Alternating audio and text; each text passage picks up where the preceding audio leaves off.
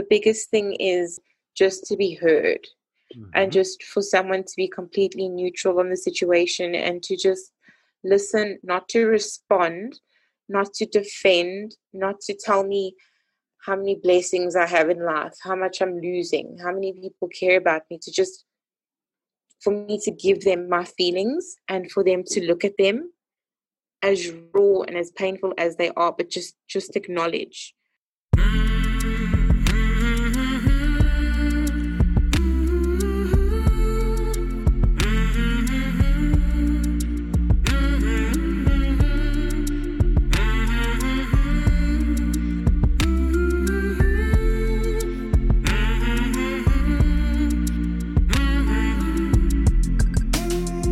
there, my name is Sean, and this is Suicide Noted. On this podcast, I talk with suicide attempt survivors so that we can hear their stories. Every year around the world, millions of people try to take their own lives, and we almost never talk about it. And when we do talk about it, many of us, including me, are not very good at it. So, one of my goals with this podcast is to have more conversations, and hopefully better conversations with attempt survivors. Now, we are talking about suicide, so this may not be a good fit for everyone. Please take that into account before you listen. But I do hope you listen because there is so much to learn. These stories by these survivors have been heard now in 55 countries. Countries like Ireland, Bolivia, Iceland, Argentina. More people from more places are hearing these stories because they need to, because they matter. Now, if you're a suicide attempt survivor and you'd like to share your story, I would love to talk. You can email us at hello at suicidenoted.com. And if you'd like to support the podcast, well, keep doing what you're doing. Keep listening. Let people know about it. If you want to rate it or review it, that would help too. Today I am talking with Emma. Emma lives in South Africa and she is a suicide attempt survivor. I asked Emma why or how she came to be comfortable talking openly about her suicide, but we had a tech glitch. So Emma recorded her answer and sent it to me. The rest of our interview you will hear as it took place live. How are you, Emma? I'm good. How are you? Good. I'm glad we got this figured out and we can talk. Yes. yeah. so are you in you're in Johannesburg? Yes, South Africa. Yeah. I actually yes. had a really nice conversation with a woman in South Africa last week for this podcast. So um really interesting. that, that yeah. is exciting. Yeah. Yeah. So let me ask you this, Emma. Yes. You are okay sharing with me, and because it's a podcast, anybody who listens to it, about something in your life that a lot of people wouldn't talk about a suicide attempt. And I'm wondering why. The reason that I wanted to share my story today is because it's sometimes easier to be vulnerable and open and transparent with people outside of the group of family and friends because they attach intense emotion to it and you don't want to hurt the people that you love. So sometimes it's just refreshing getting the opportunity to be completely transparent and open with a stranger. And also, I think I've done it because it is therapeutic for me, and I am a person who likes to share.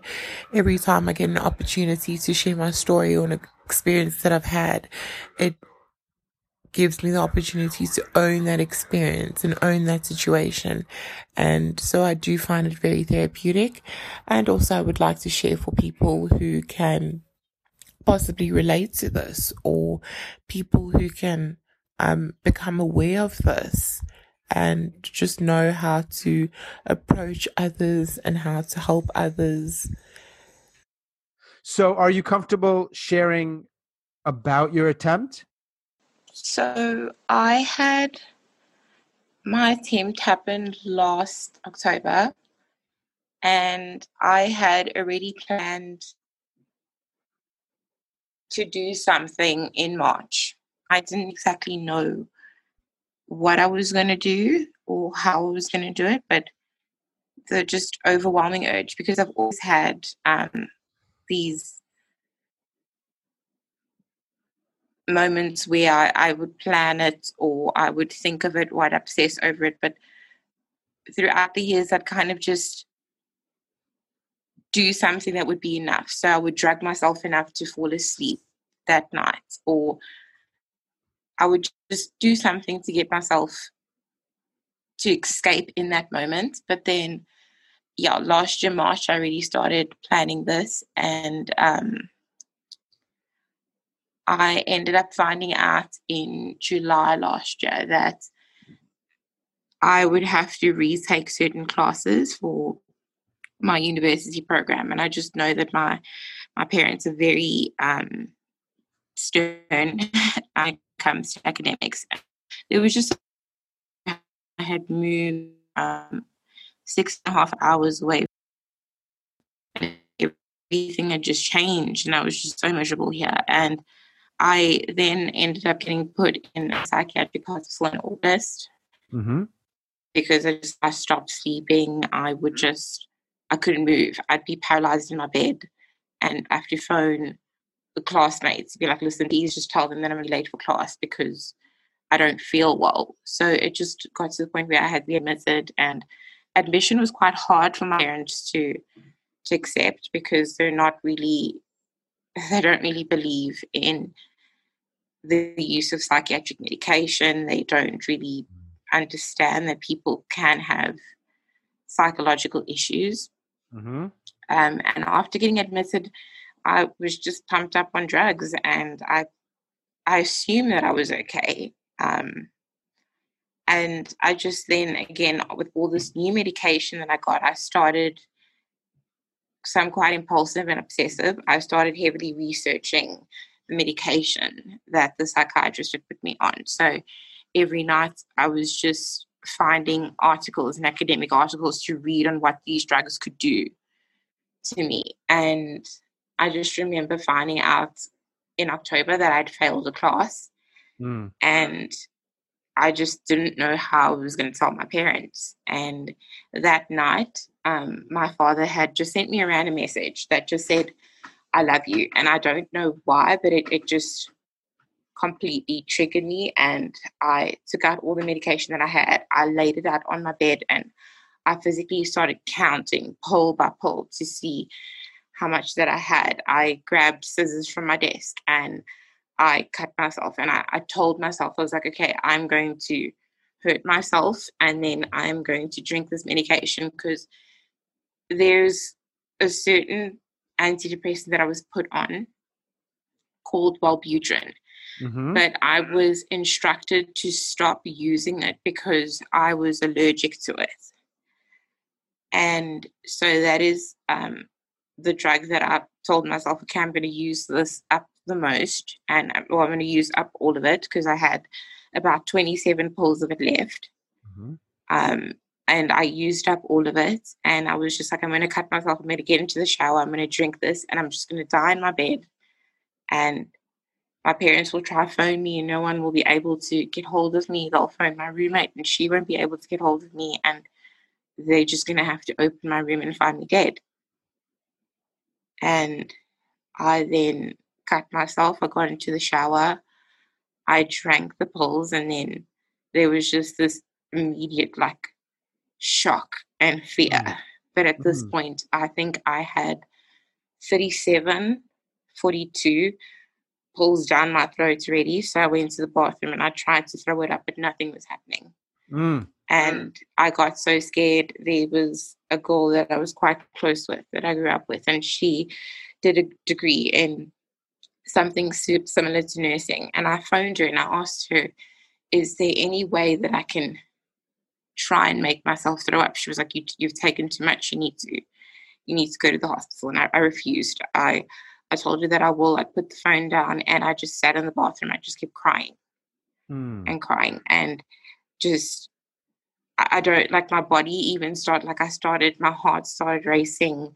I was sweating. I was nauseous and I eventually ended up phoning my neighbor and she took me to the hospital and I just remember them taking blood and telling me that even enough for them to just let me sit there. So they put an NG tube down and um, I ended up throwing all of it up with activated charcoal. And I remember that when I when they had pumped my stomach, I did feel a lot better. And it's it's sort of like I lied to myself. I was like, "Can I go home now?" I looked at the nurse and I was like, "I feel great now. Can I can I go home?" And everyone was like, "You're mm. crazy. You mm. you can't go home." And I then remember getting because I was in the emergency room, and I remember the nurse who did the NG tube with me. She um she sat next to the bed with me because I asked her. There was just this strong feeling after. There was just this feeling in me that told me if this woman left me, I was going to die. So I told her this, and I was like, I know this sounds crazy, but if you leave this bedside, I will die. And she's mm. like, No, you can't die. Like we've we've pumped your stomach, you're okay. But she's like, if you're scared, I'll wait with you till you fall asleep and when a bed clears, we'll bring you out. And so she stayed with me, and I remember that the curtains were drawn, and I wasn't hooked onto any machines. And this lady sat and she was just asking me questions, but she was just asking simple, normal questions like, "How many siblings do you have? What do your parents do?" And I kind of felt my tongue get heavy. And the last thing I remember is just seeing white. And the next day, I'd then woken up in ICU with um, an oxygen mask and all these um, drips in. And out of fear, the first thing I did was rip this mask off, and I was ripping mm. the drips out of my hand. And, and this woman came and she calmed me, and she was like, "No, you've you've not been put in here because you had two seizures, one after the other, and you had, I think they were five minutes apart, and one lasted seven minutes, and the next lasted ten. So they were just like, we didn't know if you were going to be okay. And at that point, they'd already phoned my parents because I think they all also thought I was going to go. And you okay? Yes, I'm fine. Take your time. And if you don't want to share, that's fine. I mean, I appreciate what you are sharing. Yeah, and that's that's um that's all that had happened. Yeah. So it sounded it sounds like from what you shared and please tell me if I'm, you know, not correct that once you once you tried and you said you used the words shock and fear, you wanted to undo it? I did. Yeah. Mm. And and I think that the reason that I wanted to It's just I don't know, I just I think I didn't want to die alone. Mm. If if that makes sense. I know that sounds dumb, like you're trying to kill yourself, but you don't want to die alone. And I don't there was just this I was just so scared to be alone. After I'd done it, I just I didn't want to be left alone. I was I don't even know how to describe it, but it, it mm. I just didn't want to be alone. Yeah. Um for for what it's worth, not wanting to die alone is to me sounds like the opposite of dumb, whatever that is.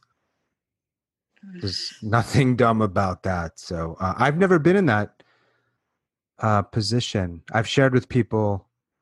I've never tried to end my life. Um, some a few people very close to me have, and I don't know if we use the word succeeded, but they, you know, they're dead. And I've had I've been an ideator uh, for years to different degrees, where I've come kind of close and I've thought about it a lot. So I never suggest or pretend that I know what that's like, but but for some reason, saying you didn't want to die alone, that makes total sense to me. Yeah. Mm-hmm. Yeah. So you said that your parents were called. I am wondering if you're comfortable sharing, and again, if you're not, then we don't have to talk about that. I always ask about how people how people responded when they learned, maybe you know, family or friends or whomever.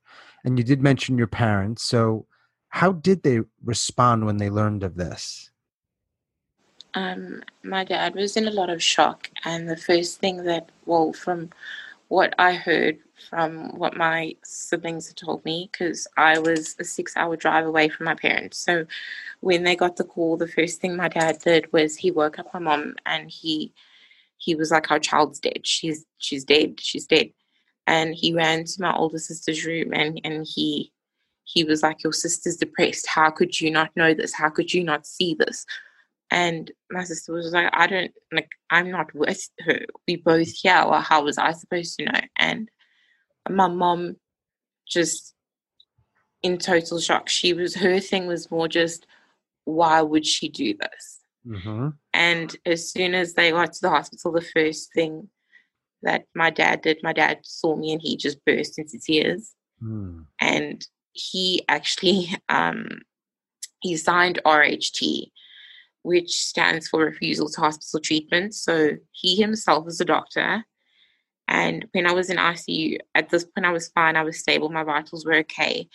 And I was just then waiting to see a psychiatrist and um, to see a neurologist because of the seizures, just to check that everything was still okay physio- like physiologically. And my dad just he fought this doctor and he was like, I'm not leaving her here. Mm. And so he physically carried me and drove me six hours back home after the attempt. He just didn't mm. he didn't say anything. He just took me out. And um the January later, so um he just waited for me to finish exams and we ended up having this lunch where he took me out and he was just saying that if I had died, that he wouldn't be able to carry on and that mm. my siblings and my mom would have lost a husband and a child. And there were certain friends who had called me selfish. Mm-hmm. There were certain people who looked at me and said, I forgive you. And I honestly, till this day, I feel like all of those things were so wrong to say mm-hmm. because I do not feel at all, and people can judge me for this. People can, because a lot of the times you hear from others that suicide is selfish. Yes. And it's not. That's what I hear. I don't agree with it, but I hear that. Yes. The, that's the one statement you hear is that suicide is so selfish. And for me, it was such a selfless act. It was something that I was doing for the first time that was not about how is this next person going to feel. Because your whole, because what is selfish in me trying to end my life? Because then you are the selfish one. Because why do you want me around? It's to yeah. please your emotions, to make sure that you are happy, to make sure that your life is great just because I'm a part of it. It's all about you.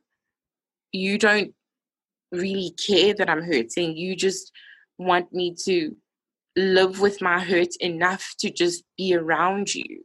Mm-hmm. So, how, who is selfish? Is it me?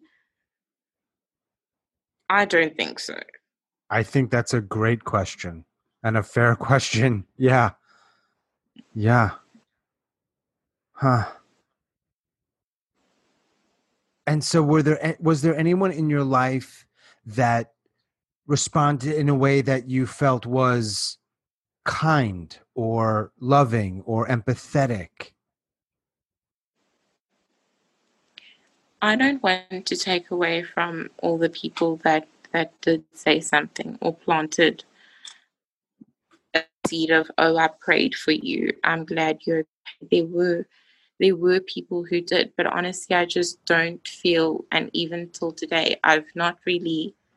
And th- this is also, if it answers the first question of why I'm sharing this, is just because I also think that the people in your life just, they're so close to you and they, they just think a certain way. And some sometimes some people would be like, I forgive you, but I'm glad you're here so it's still like, oh, it's your fault. But hey, you're not dead, so thanks. Yeah. There wasn't really anyone that stood out or said anything that just completely touched me or changed my there was no one. What about somebody who didn't necessarily say something but didn't say any of those other things that you know make people feel awful? Sat with you, maybe listened to you. And I'm not trying to blame or point fingers. I'm just trying to gauge you know, because I know one of the reasons I do this podcast is to, I don't know, make people more aware of the things that they do that can really be harmful, you know, or make a problem. Mm. There's already a problem and you're not making it better. Unfortunately, in my case, if I'm completely honest, and yeah. also because I grew up religiously and with Christian faith, there was mm. a lot of this Jesus is not happy. You need to pray this, but we we prayed for you and you see Jesus went. None of it I'm sorry, I can't really and I do apologize if any friends or family hear this and they, they no just think that I'm nasty, but it was all very kind. They they used both sides of the coin. So they used a little bit of that they guilted me and comforted me at the same time. Yeah. Yeah, I, I, I, you, please don't feel any need to apologize. But if you feel like you must, I, yeah. What could someone have done or said that may have been helpful? Because I, I, I, want people who hear this to know, you know, may, they don't maybe they don't know Emma, right? They don't yeah. know you, but are there some things that are more likely to to be helpful or useful or something that isn't harmful or damaging? And what would have been helpful for you and what might be helpful for others? As soon as someone says to you, because I did, at I got to a point where I would start speaking about myself in past tense. I would go, "Oh, I was a good person. I was," and and some people would catch it. Some people would, would be like, "You were, but you mm. you are," and and I think that just in those moments when someone is not giving you those hints, but then you can notice that something like that is happening, I think the best thing to do is, despite your beliefs and despite what you morally or in terms of your religion think is right, I think that you just need to get that person help. And if you don't have the capabilities just find resources, go. Mm-hmm. There are so many organizations that are free. I know that when I was 13, I was calling the UK brand Samaritans to cry over the phone for hours. Mm. There are so many organizations and things that and people that you can reach out to that don't necessarily cost anything. And I think if you can just whether you un- understand mental illness or not, if you can just get the person help, just yeah, stop. Don't be selfish don't put your beliefs, don't put your morals, don't insert your religion into the situation. Just get them help. That is a little ironic, isn't it? That people it, call suicide attempt survivors selfish, and yet maybe they're sometimes the selfish ones, no? Maybe? Yes. I think I think so. it must be very difficult for somebody to think I'm going to get them help if they have certain beliefs around God. I, am not a believer, but I respect what anybody's beliefs. But if that is their belief, well, hmm, and prayer is what you do. For them, it's the right thing and the it's sufficient. I would imagine, right? Yes, but hmm one of the biggest things is recently, also in March this year, I got sick. And the first thing that my parents did, because it was physiological, we went to the hospital. Yep. We saw a gynecologist. We got diagnosed. I had an operation. I got put on medication. Mm-hmm. An easy solution, an easy fix. Right. When a woman six and a half hours away who studied 12 years of her life and practiced for another nine phones my parents and says, Your child is depressed, your child is having a breakdown, she needs admission, then it's like, no, this is rubbish. mm-hmm. this, this doesn't need help. This this is rubbish. What is this? I think people choose. So your is your God then only because I am a I am a Christian. I grew up in the church and I grew up in a Christian school. Then is God only sufficient when it's anything else besides mental? Mm. And is that when we can use God and medicine together? And then when it becomes mental, do we only just rely on God? So is medication and admission just it's that's not enough? Mm-hmm. It's a good question. What kind of support have you gotten since? I believe it was was it last October? Yes. So you had mentioned that you're seeing a therapist, or you had been seeing a therapist. Is, is that right? I'm currently still seeing her. Yes. And is that helpful?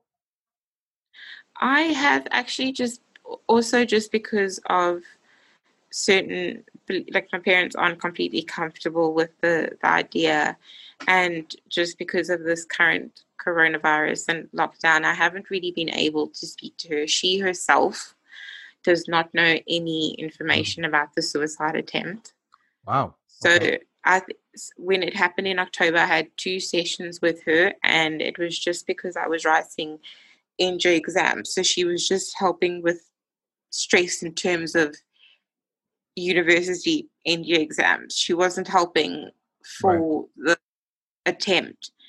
And I've just not spoken to her about it. And I think that maybe in therapy I've even held back a bit and I haven't really completely explored this or spoken about it. So mm. I think it will definitely help once I speak about it more and, and engage with her in terms of this. So in the last year or so, what if if anything has changed? And I don't ask that because you have to have changed. Are you in a slightly better space or is it similar to when you attempted? It's completely suppressed.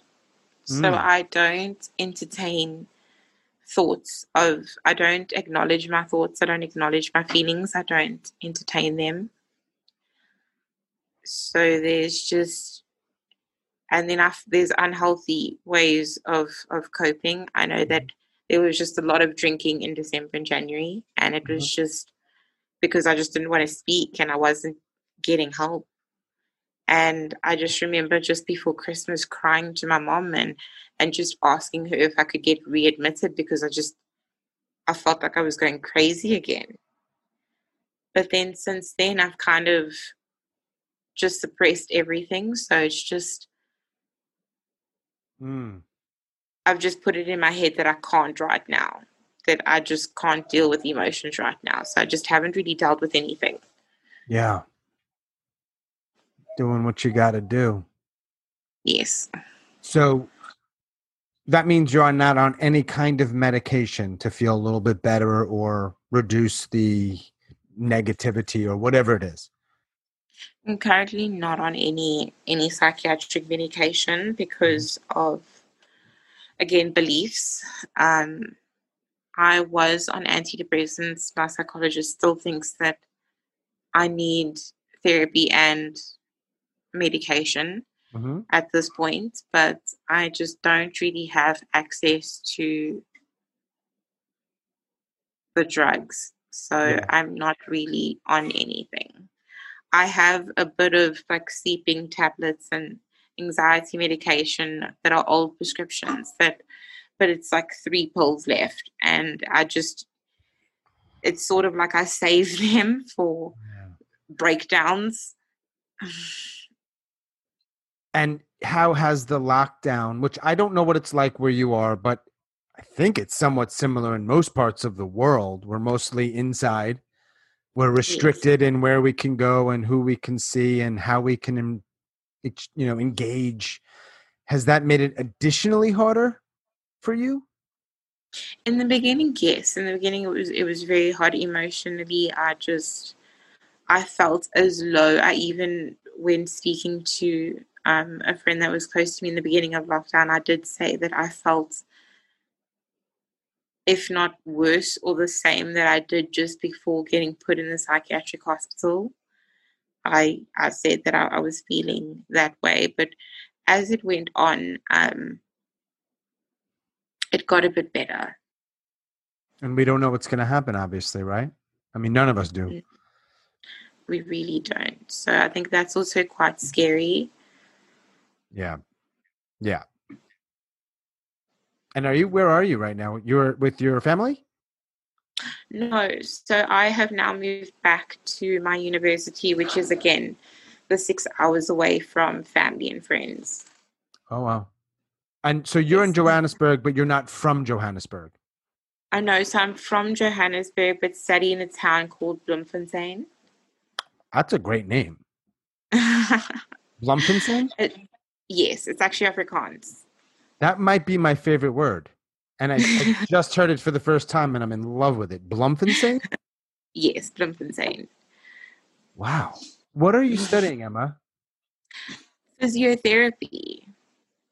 Physical therapy? Yes. Cool.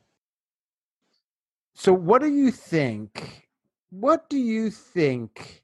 You're going to like this question, I think. What what is one or perhaps more than one myth about any of this stuff suicide suicide attempts survivors what's a myth that you want to just flat out say nope that's bs i think definitely as we've established the selfishness yeah is such a big thing for me is just don't call people selfish because they're not. I saw it for myself personally. I saw it as the most selfish thing. And I think the second thing that, if it's a myth that I could bust, would be because everybody now goes, You look good. You're okay. You look good. You're, you're okay.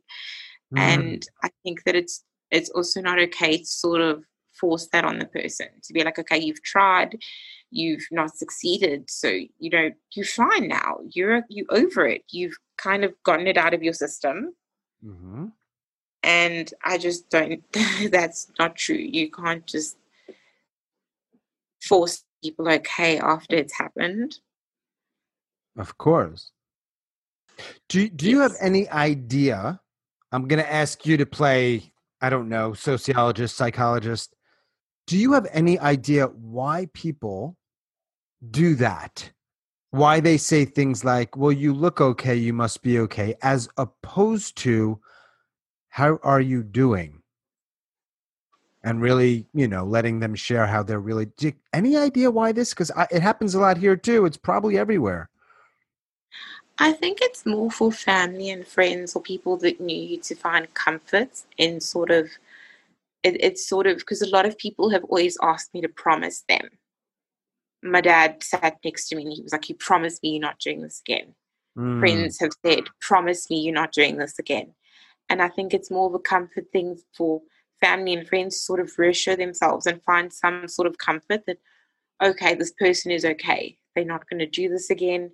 They they are fine. And instead of asking, I think for them the mm. fear of hearing, "Oh, I'm not okay," is I think it would be too much for them to handle. So I think that they just shove it onto you, mm. and I don't think that they mean to do it. I think it's just also things like a traumatic reflex for them where they're just like I, I can't go through this again so mm-hmm. you fine you okay it's out of the system the wheel keeps turning when I started this podcast, I thought the main thing, like the main thing was if there are people out there in some kind of pain, despair, maybe they'll feel a little less alone. And I still think that's that's one of my main reasons to do it. But as I've done it more, I think the equally important reason is some of the stuff we've talked about, which is more directed at people who are in positions of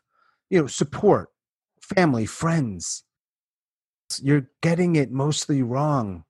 Listen, please, to what Emma and other people are saying, because I think it's so. Does that make sense?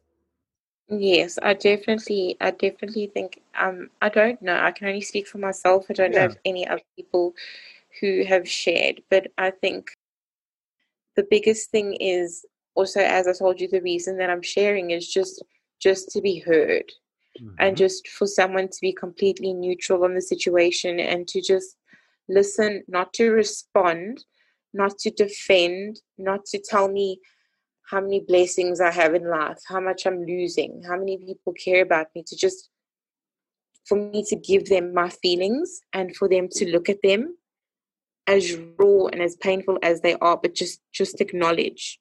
Mhm. Don't make me feel guilty for those feelings. Don't make me feel bad for feeling those things because my psychologist even said it in our session on Tuesday. A lot of people kind of make comments like, oh, you always need to be sad. And who in their right mind would want to feel sad? It's Sure. no one sits there and says, I want to feel these things.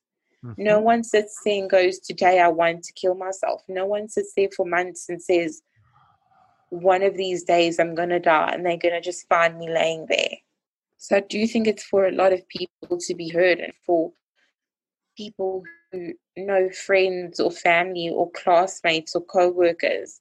If someone is telling you something, just take it, look at it. I'm not asking you to accept it and agree with it, but just as they've given it to you, look at it, acknowledge it, and help where you can.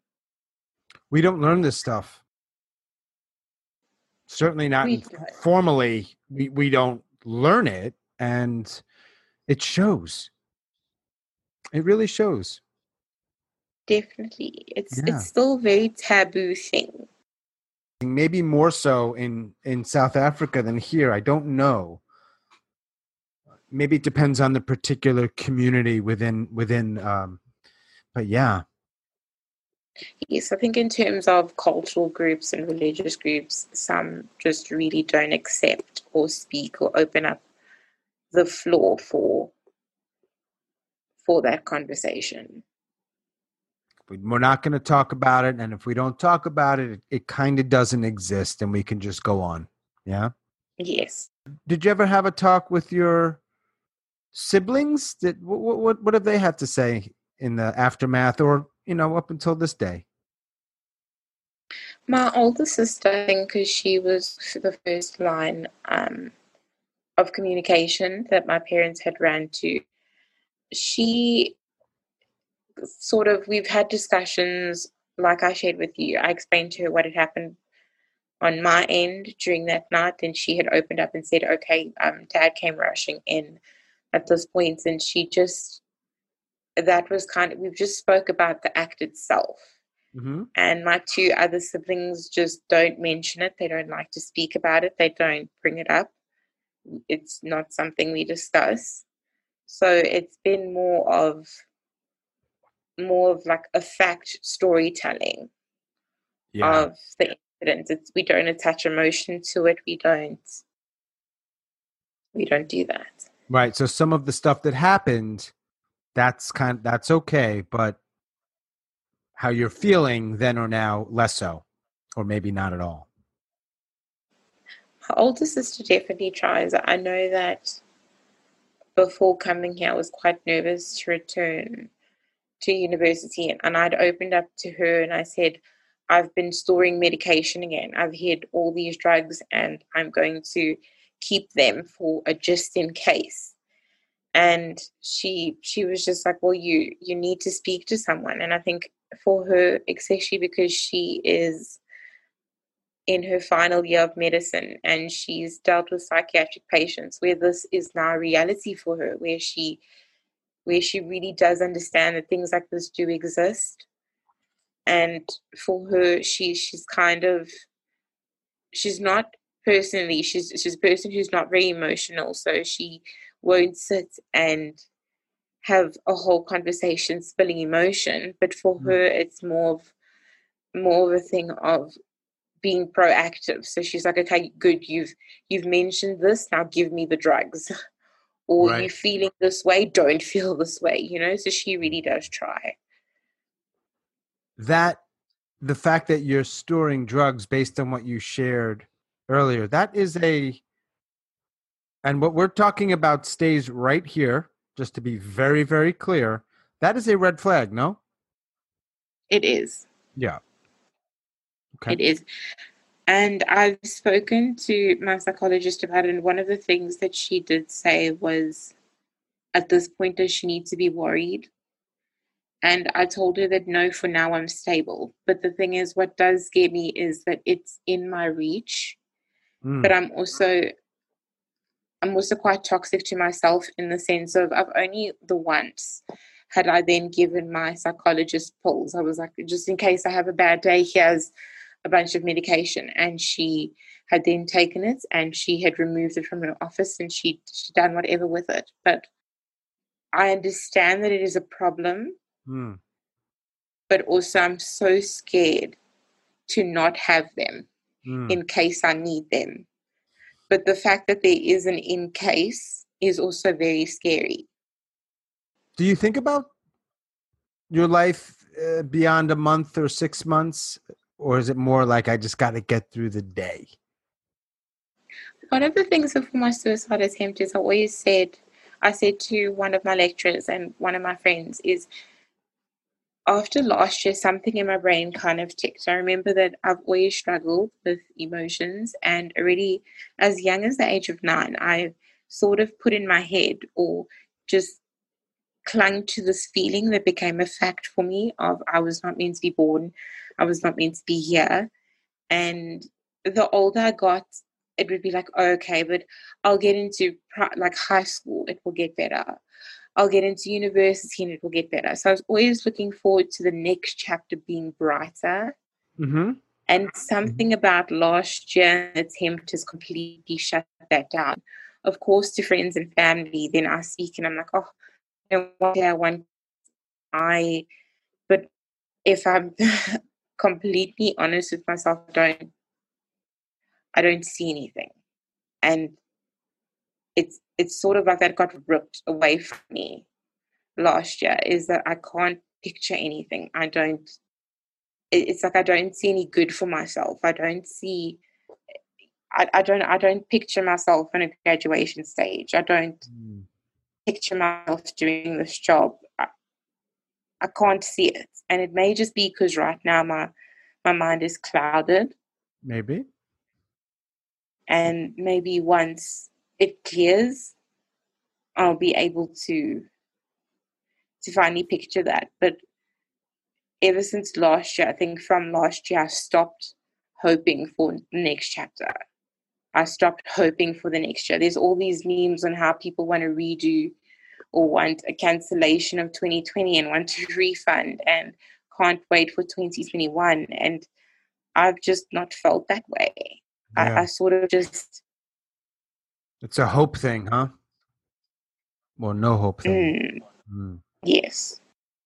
do you have a date and when you're i don't know if the right word is supposed to graduate how far away are you from that I am three years away from graduating. How old are you I am 22. you're very mature i thought you were older not by the way you look you just carry yourself with a certain level of maturity and grace Thank you. Hmm. If there are people out there like you are, or particularly were last year, and there are many, obviously the details vary, but you know, people were in a real pain and they're thinking some very dark things and they may act on those things. You know, obviously you don't know them, but is there anything you could say to them? Please do it for yourself, even if it's writing a letter and handing it off to a friend because you can't speak. Even if it's rushing yourself to the emergency room and crying and saying, I'm sad. Do it for yourself, not for your grandmother, not for your mother, not for your friends. Just do it for yourself. Just you are so much more than that feeling, and you deserve at least a bit of happiness. mm. not even a bit. You deserve bucket loads of happiness. And I think just just get help for you. Just want help for you. Just do something. Yeah. What else would you like to share?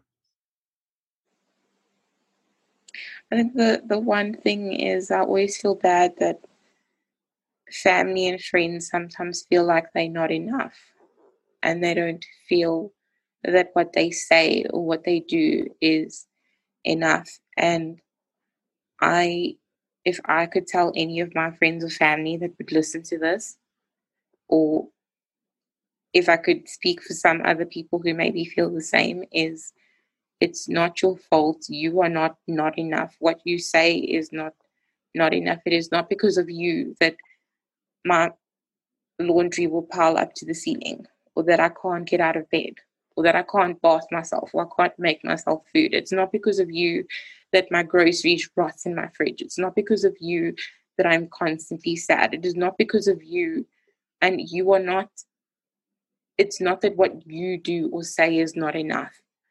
It's just there is something in my brain that is not functioning. There is, I am sick.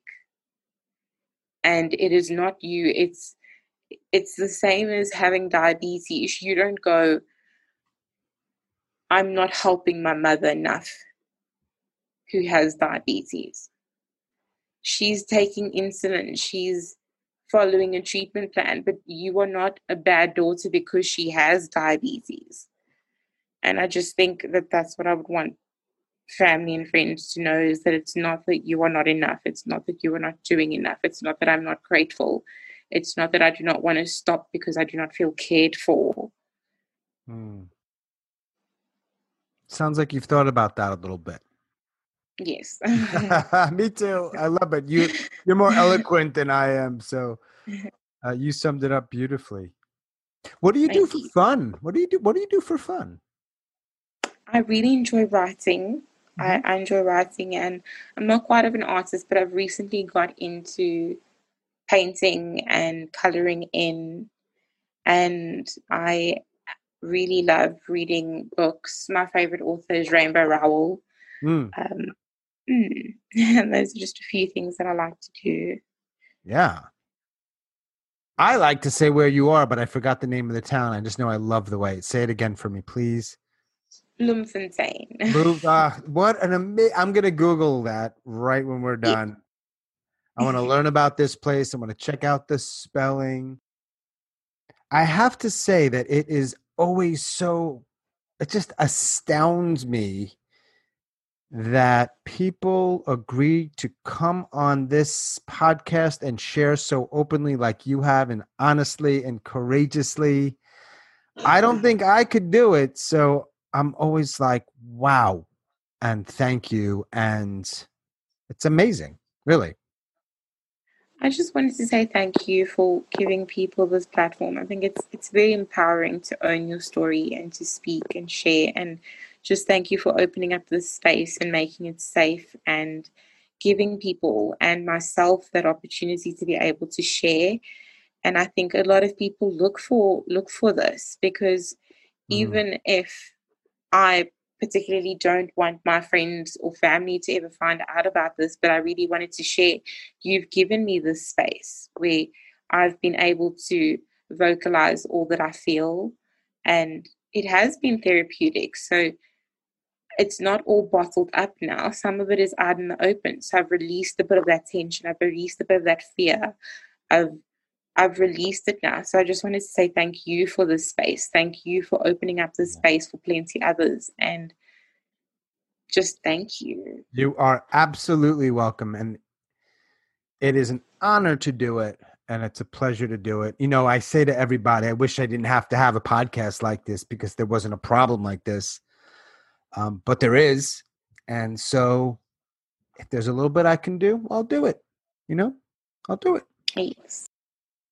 This is a great, and I think it's a huge thing that you're doing. I appreciate that.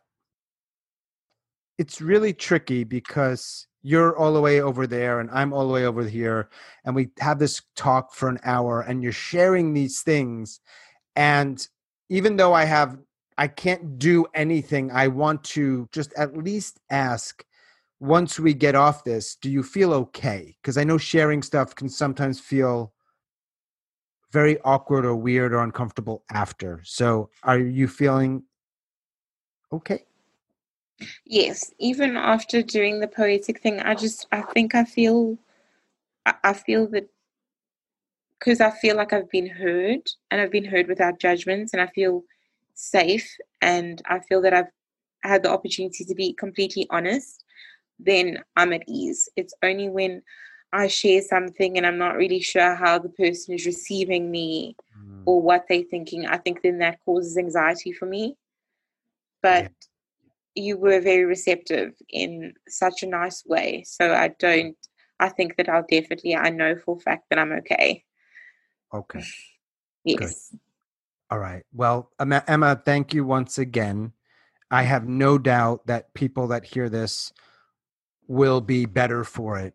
And um you know you may never get to know you know you may not ever get a message from somebody specifically saying that was a great thing you said. You may um but they they are. There are people out there that will hear this and benefit from it. So thank you yes thank you so much for the opportunity to share yeah all right emma all right have a good day i hope i hope you hang in as best you can and um school goes well and you get through this damn COVID thing. And um, thank you. Bye bye. Take care of yourself. Bye. Thanks again. Bye. Thank you. Bye.